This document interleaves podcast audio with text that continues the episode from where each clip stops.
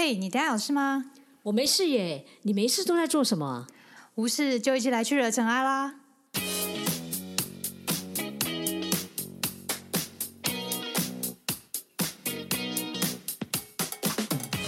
我是 Doren，我是 Sandy，欢迎来到无事惹尘埃。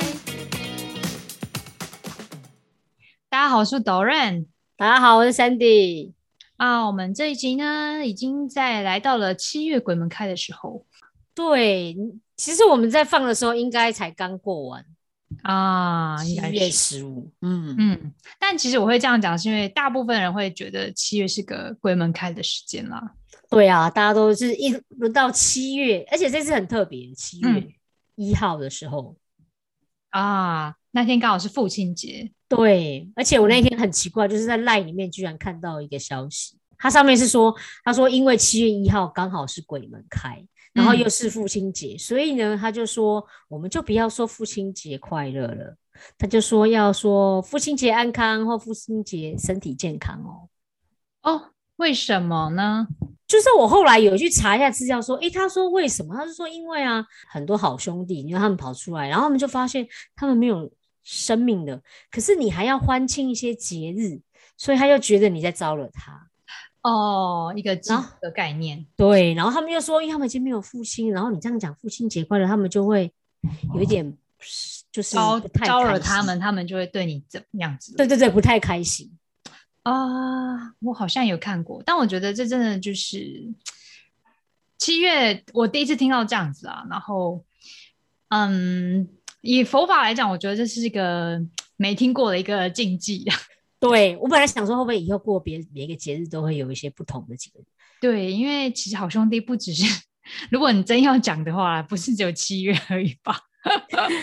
是不是？所以你知道，我后来就去查，因为那个时候我就记得啊，刚好有人就在问一个问题：到底农历七月这个习俗是从哪里来？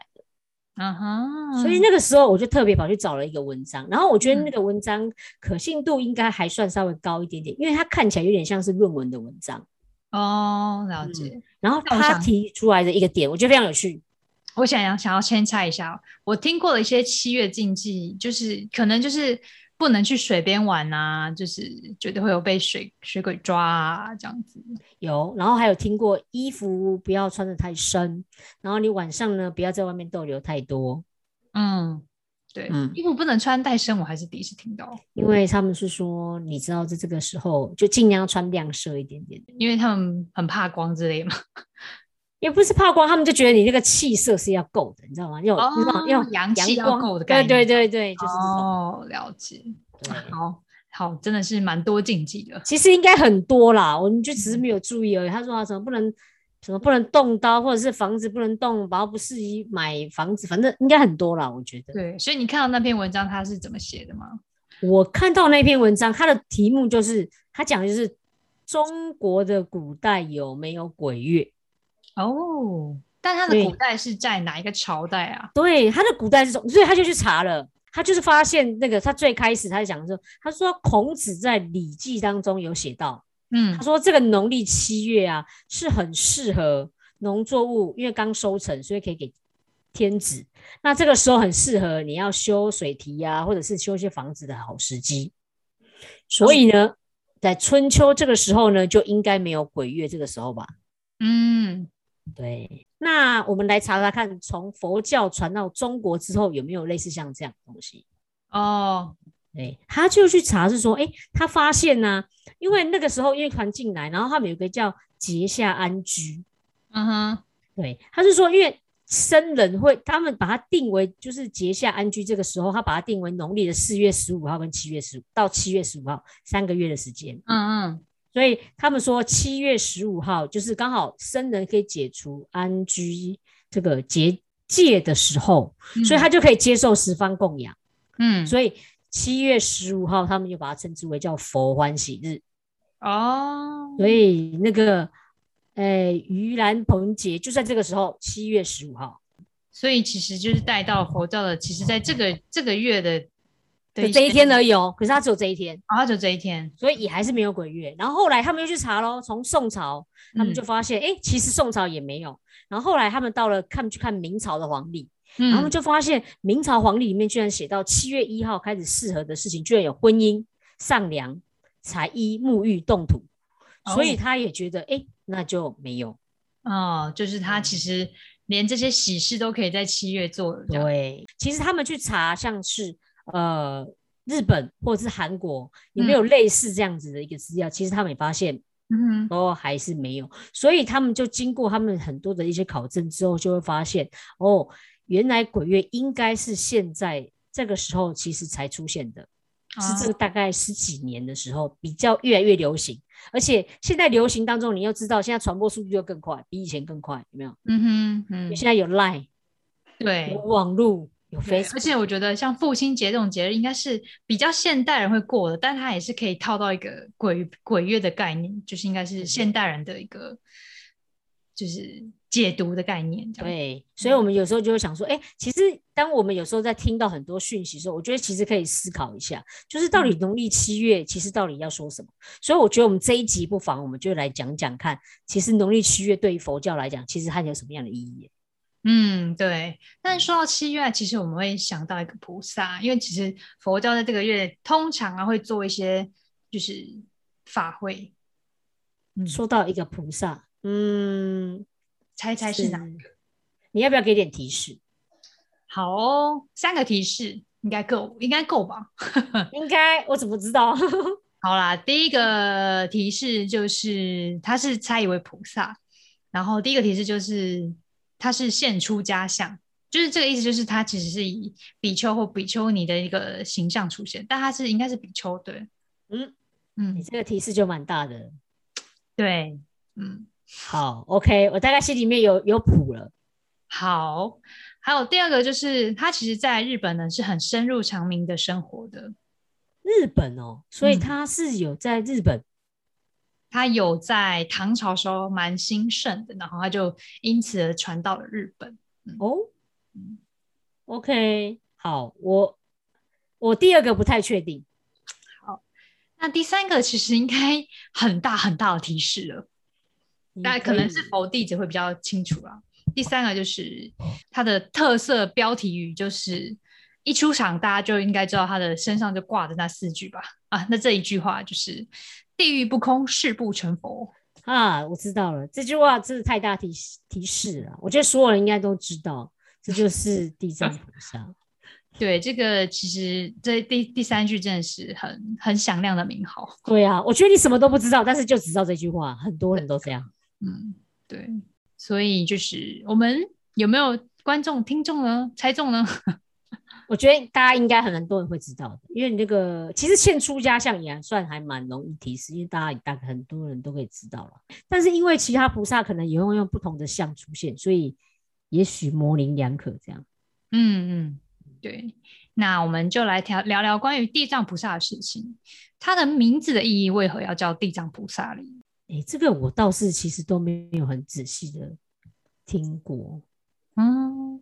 其实就是地藏菩萨的意义啊，它其实就是梵文中有转化而来的，就是地，它开头嗯有一个地的意思，就是嗯认识的意思，就是地跟大地的意思。然后后面那个后面的藏的意思，就是有胎藏跟含藏的意思，就像是可以比如说什么金矿啊、银矿啊，在含藏在地里面这样子。那佛法中称为藏。也就是库库藏的意思。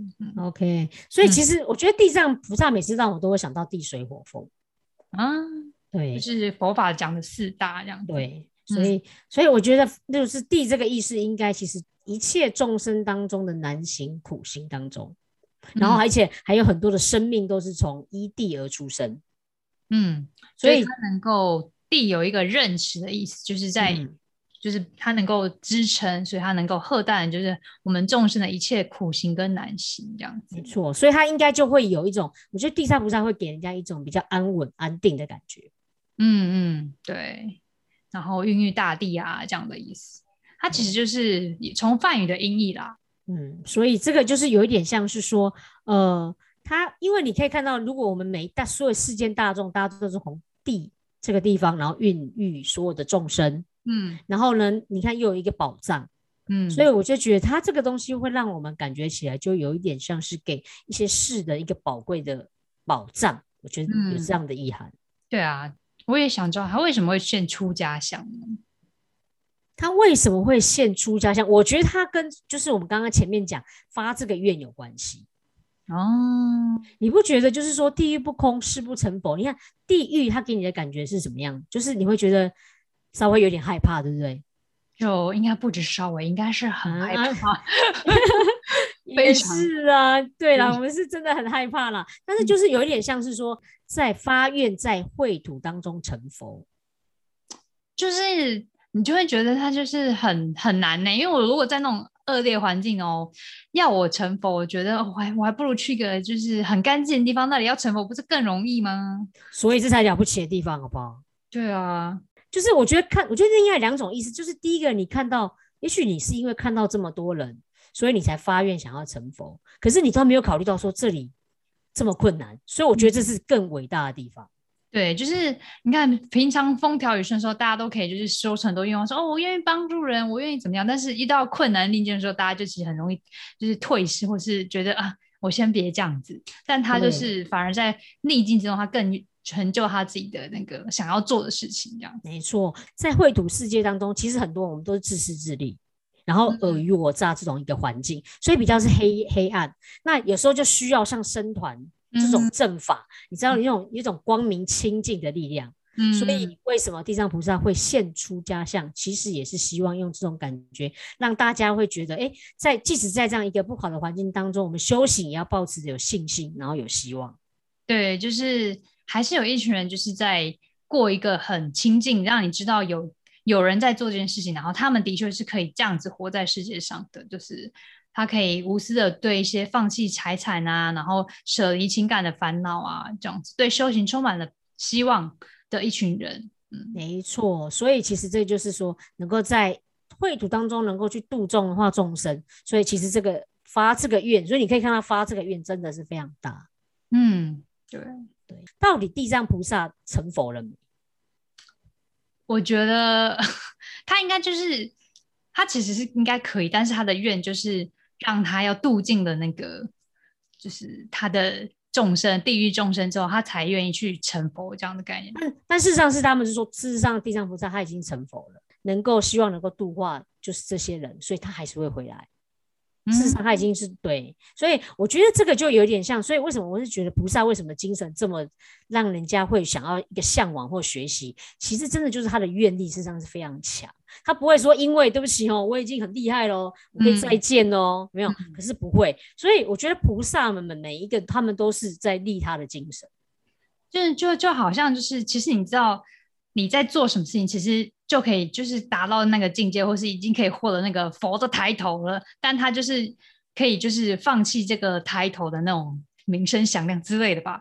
他就是愿意就是先做一些他觉得就是大家觉得很苦的事情，他觉得做完之后他才愿意去做，就是对对。变就有这个佛的这样子的称号，所以这个真的是我觉得他的就是愿心很大，然后很愿意去帮助别人。我就觉得菩萨的精神真的是非一般人可以思考。我觉得，嗯嗯。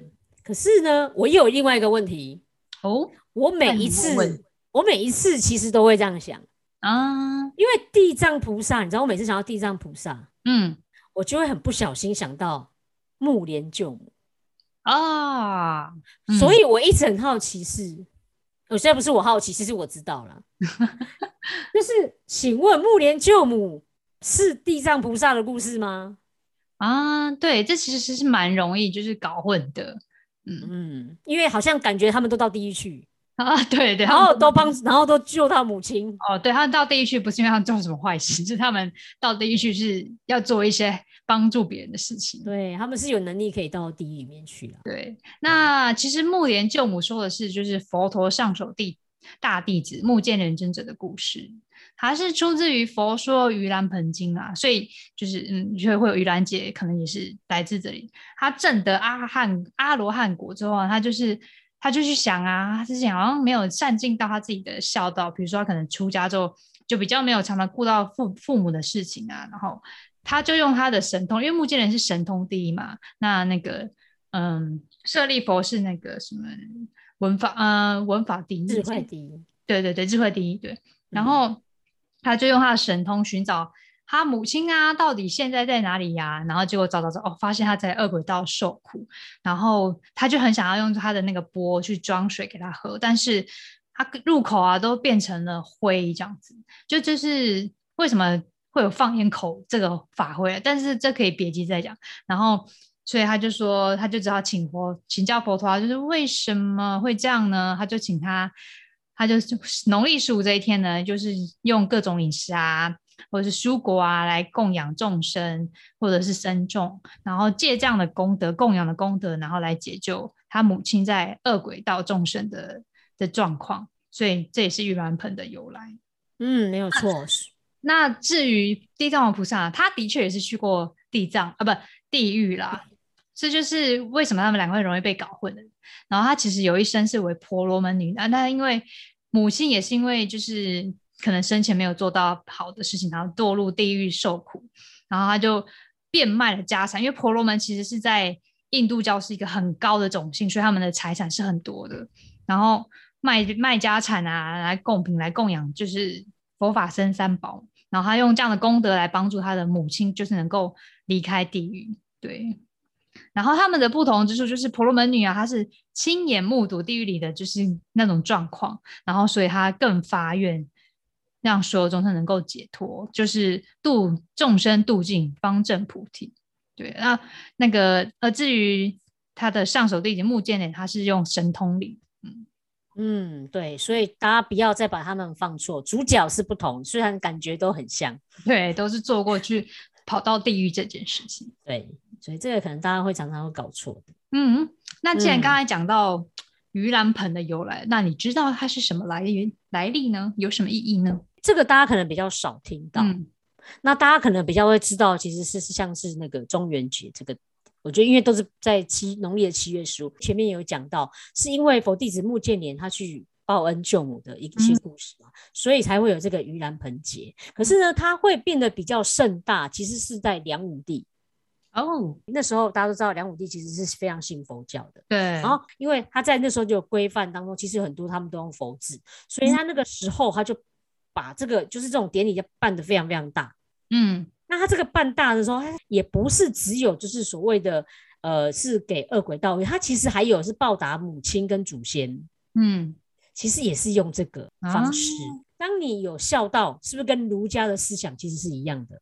哦，他就是比较能够让大家接受这样子，对，所以刚好就是用，对，他就刚好用这两个，然后再加上，因为梁武帝他这边推广，所以那个时候这个节日就很容易它变成一个民间的节日，嗯嗯，同时间呢，普渡很多众鬼，然后再加上很多就是祭祀感恩父母亲之间的关系，七月其实也有人说会是像孝道月的。也是因为这样子，我觉得它有一点点关系。佛教比较会会讲说是孝道月，对对对，它就会跟我们其实现在所说的中原普渡，其实是这样子还是不太一样。其实如果你刚刚听这样的一个流程的话，那。大家会用中元，就是因为农历七月一号，大家认为那是鬼门开的日子，到处走来走去，所以他们就会在七月当中会有很多的像这种普渡的一个拜拜。嗯，就是与中国传统对祖先那种鬼鬼魂崇拜又融合在一起，这样子。对，你知道我在看到这个时候，我才想到，你知道我以前在国中的时候上补习班，嗯，然后补习班的时候，老师们常常因为七月到，你知道，超喜欢跟我们讲的一些故事。然后我印象很对对对鬼故事，然后我印象还很深刻，是我们老师他居然跟我说，你知道这个鬼门开是有分等级的。好，他说了，因为比较早的，因为你的犯的错没这么多，嗯，所以呢，你就会 level 比较低，有没有犯错程度比较低的，他就先慢慢放出来。嗯，然后一直到那个到月要到七月十五号，就是等级越来越高的。对，我就后来想到，哎，以前我不知道为什么就会相信，就是会听到这种故事，就觉得嗯，好像，然后你就会觉得，哦，原来七月十五号是没有，你就感觉到所有最厉害的大魔王都出现了。哎，这个这个我倒是没听过，很有趣。这个这个我认真觉得，这个是我们老师那时候补习班是为了觉得他要让我们乖一点，然后跟我们讲。哦，了解。嗯。总之就是一旦有了鬼月之后，就可以编出了很多很多类类似似的后面的各种剧情了，真的超多的。但是我们其实就要想到，到底佛教为什么像这种道教跟佛教之间的关系，就是其实对于佛教来讲，会认为在这个七月的时候，我们把它称之为孝道月，所以我们会也这个时候会有很多像供养三宝，然后还有孝道敬，像这种咽口啦、三十细念这样的东西，就是普济十方所有的一切，然后回向给他们。嗯，所以后来也开始有很多，就是有人会说用素食其实去取代荤食，因为更重要其实是那个慈悲普度的心。我觉得不论你相信或不相信，但我们会，但我这是我自己觉得，就是你一定要去尊重这种也许你看不到的一些众生。我但是我觉得这是一个很重要的一件事情。对，没错。好的，感谢解惑。那其实刚才有聊到木建莲还有地藏菩萨的那个很容易混淆，但其实我觉得我自己也会蛮常混淆，就是地藏菩萨是土地公啊。诶，这件事情我倒是真的从来没有想过，真的，对我从来都没有想过。我觉得因为地藏大家会觉得就是地嘛，啊，土地公就也是管土的嘛，然后觉得他们是同个帮助人的那种类似的，对。但其实在日本蛮常看的。就我去日本玩的时候，我会觉得，哎，在每个可能路口啊那种乡间小地方，都会有个小类似就是小建筑或者是一个雕像的话，其实它就像我们的土地公，就是随时会在乡间啊或者是什么地方啊，都是可能也有，就是参查几间这种小庙啊，就是它其实就是地藏菩萨，就是日本的话就会拿着一个什么像是一个。法法杖的东西哦，这个我倒是真的没有想，因为我想说土地公不就是管那个吗？管理就是有点像是土地。你看我每次看那个某一种电视节目，有没有就讲一些，他们都感觉到土地公就是。管这座山啊，管这个 有没有？他就忽然跑出来，所以就是有点像是比较保佑农事收成啊，跟区域平安的一个类似神界的警察这样子感觉。但是其实就不是。可是我反而有以前我在小时候，我还有问过一句话是：请问地藏菩萨是阎罗王吗？有没有？以前那时候。哦，好像也会有听到人这样子问，对，因为小时候你就会觉得，反正就很可怕的东西，可能都把它放在一起，这样，就因为他们都会去地狱，然后有人会觉得他是管地狱的人，这样子，对，所以不是这样子，对啊，不是。虽然说地藏菩萨会到，就是他有发这个愿，可是他事实上不是只有就是在管理地狱这件事情，其实他还是会普度我们所有的众生，嗯。人间也是对，所以就有点像，这刚才有点像是可能人间的监狱。好了，他阎罗王是监狱长、典狱长的概念。然后，但是监监狱里面还是会有一些，比如说，嗯，善心的一些什么心理智商啊、团体啊进去啊。然后，当然也是会有各种教，像基督教、佛教也会有人去，就是关怀他们呐，希望他们能够是变更好的人。出来这样子，有点像是这样的概念，对。OK，好，所以我们今天帮大家理清了，请大家要把人物分清楚，不要通通放作。所以我们就是把一些我们小时候常听说，或者是大家常讲的一些，让大家能够清楚一下。嗯。可是说到七月这件事情，我就想到一件事情。以前那时候刚开始学佛的时候，每次到七月就会有地藏法会。哦，真的就是有佛教。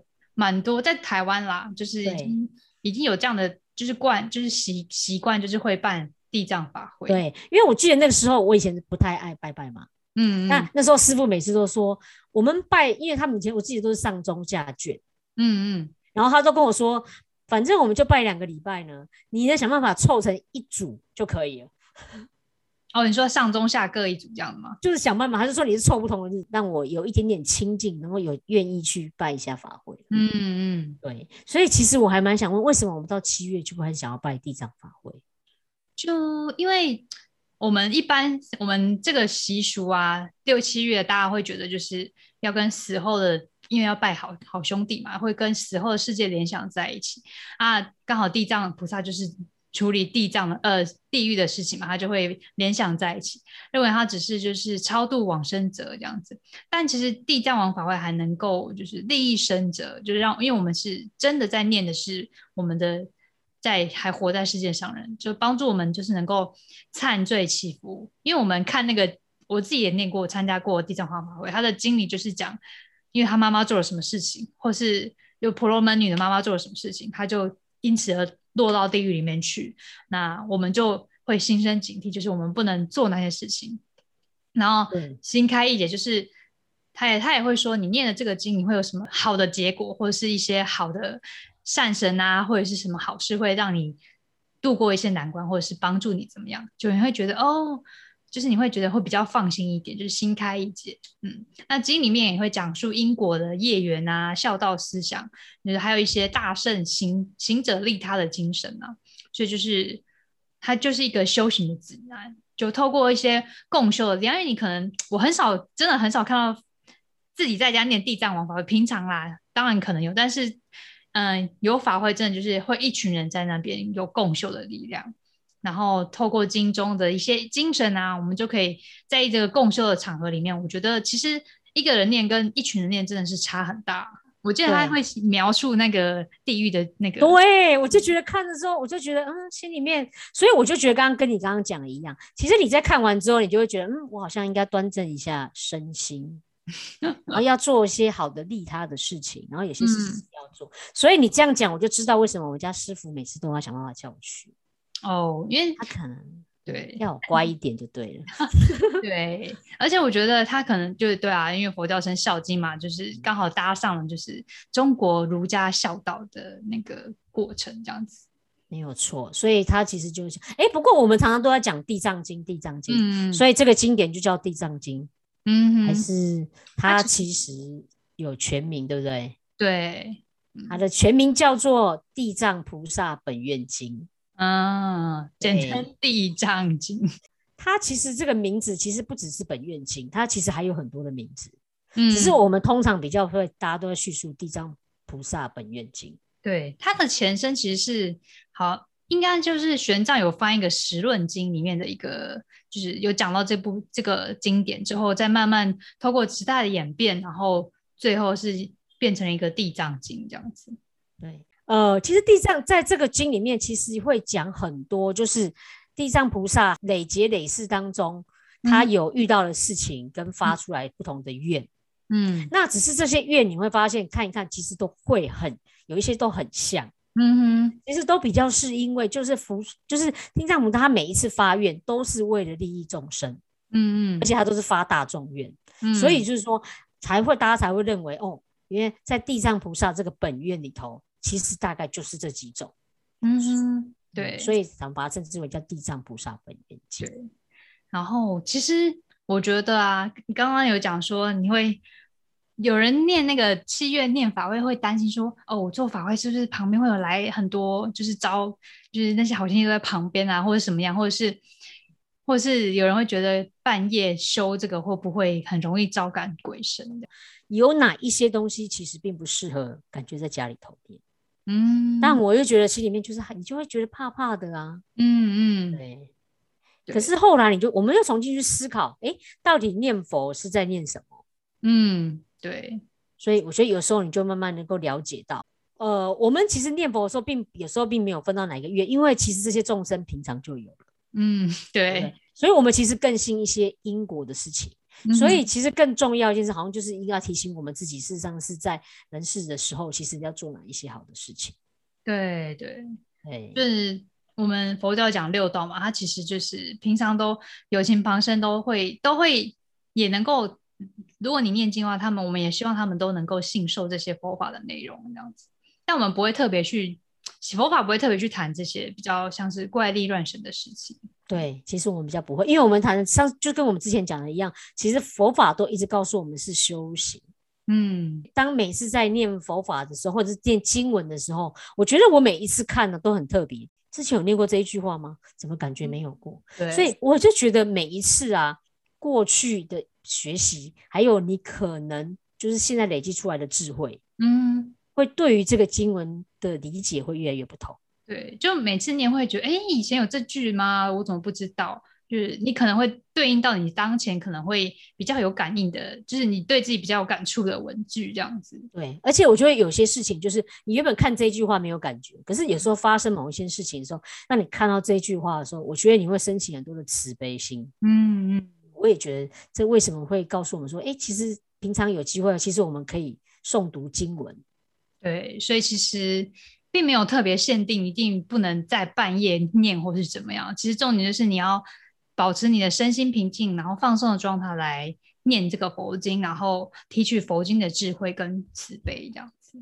没有错。哎，不过说到我们说地藏经，我想问，哎，为什么地藏经会被称之为叫孝经？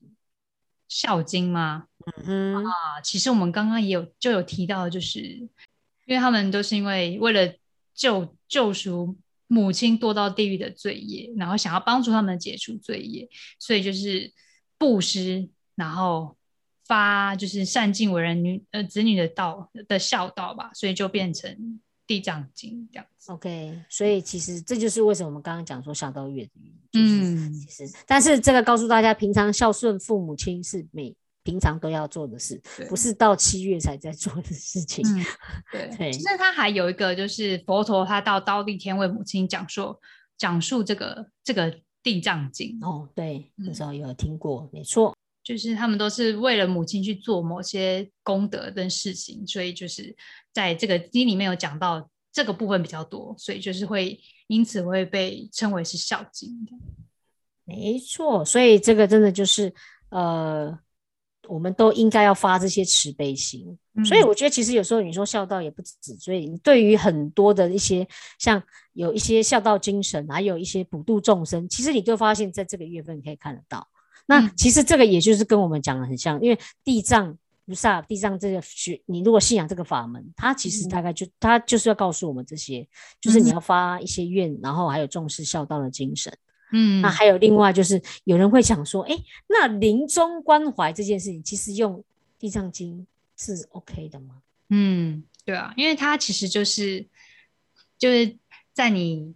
往生的这一段期间，它它其实都是有关关心的嘛，因为它就是从生到临终到死，然后基本上，嗯，菩萨呃地藏菩萨都会接触到这一段这样子，嗯，没有错，所以这个就是要提醒，因为有时候我们在拜的时候，因为在七月嘛，大家就会想到说，哎，所以我们参加法会写牌位，嗯，然后还要计算这个。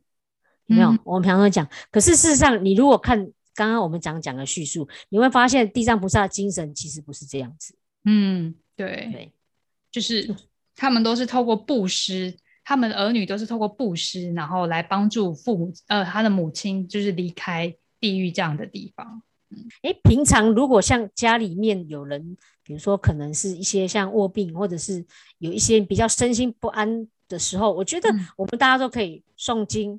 回向，嗯嗯，然后能够你要，比如说我们刚刚讲布施，你够发愿，你愿意布施，然后这我们之前其实也有讲，布施其实是一种学习放下，不要执。你会发现这也不是就只有这七月，而是你平常其实我们同样都在做这些事情。对，就是在经中的第六品有讲那个如来赞叹品有提到，我觉得这一品我读到最特别的是，它就是除了刚才讲的那个卧病在床，而且要把这些病人然后身心不安的时候，要把他们。更很很喜欢特别执着的东西呢，拿出去布施。对，有人可能觉得什么他出来的东西，你这样把它拿去丢掉，他不会大更多病吗？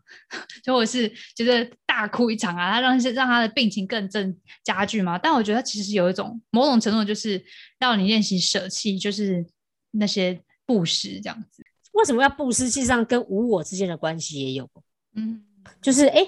很多时候，所有的成就不会只有一个人，所以你会发现这些东西也许也不是只有我一个人，所以你可以慢慢从里面把它布施出去。你会学习如何舍弃，然后你也知道可以看待比较用看清这很多物质上的一些关系啦。嗯，对，就是慢慢从物质上的到你可以放下对外境的攀附，比如说你可以放下身段啊、名利，或者是一些你特别爱的嗜好啊。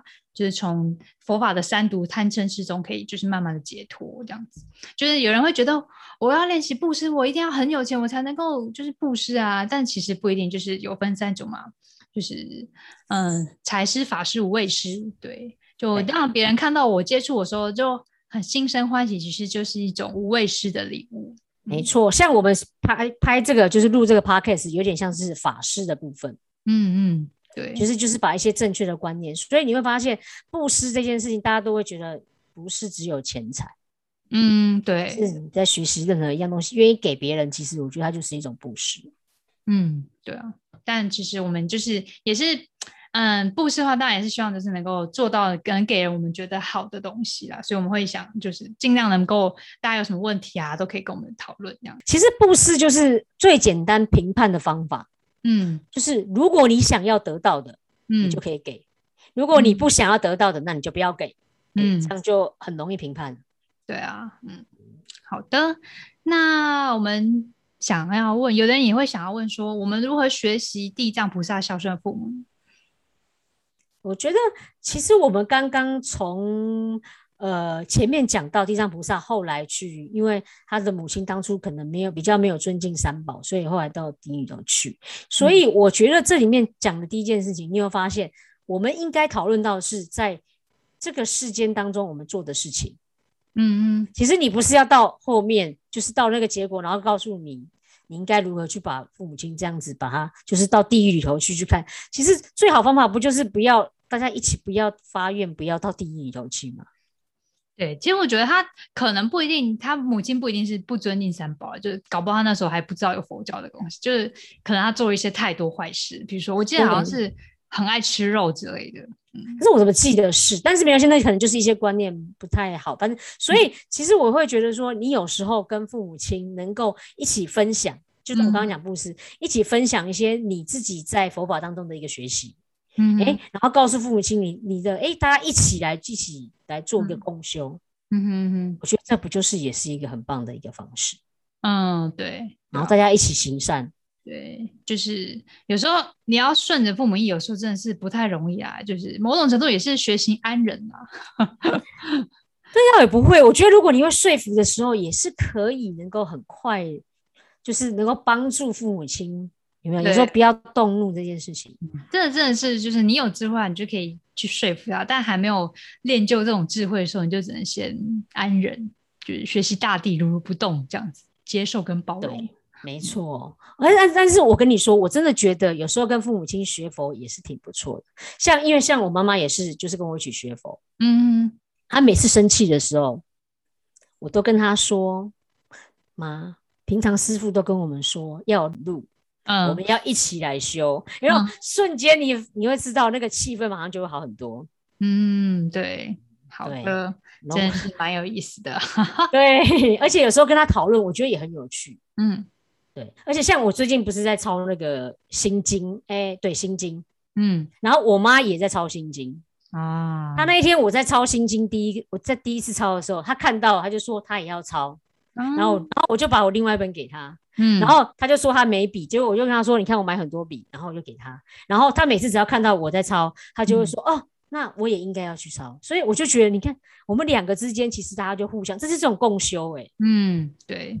我觉得是你们就是就是感情很好的感觉，就是他你做什么他都愿意就跟，就是而且还可以用六度的那个来去压他，没有了，这不是压好不好？这只是我用智慧的方法，因为我现在发现都要用这种方法。嗯，但我觉得有些真的就是可能跟父母亲其实可能有没有这么亲近的话，其实是需要一段时间，就是就是慢慢。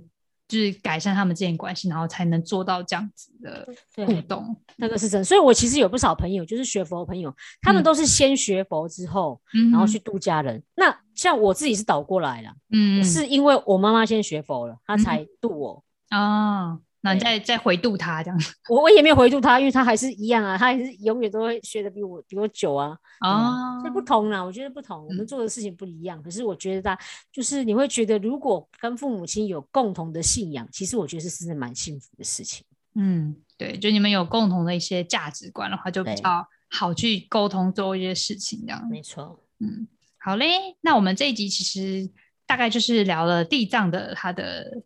生王呃生平，还有他为什么会有地藏法会这样的的节日出生？没错，也让大家搞清楚，就是这些故事当中的主角是谁，请不要再大家都觉得反正七月就能把他们混在一起，其实都对。然后可能也跟我们的呃比较传统的中元节做一些区别。对，然后还有跟大家分享一下一些哎。地藏经，然后地藏经里面的很多的意思，我觉得大家不想有机会，就是在七月的时候，其实都可以去拜一下地藏经。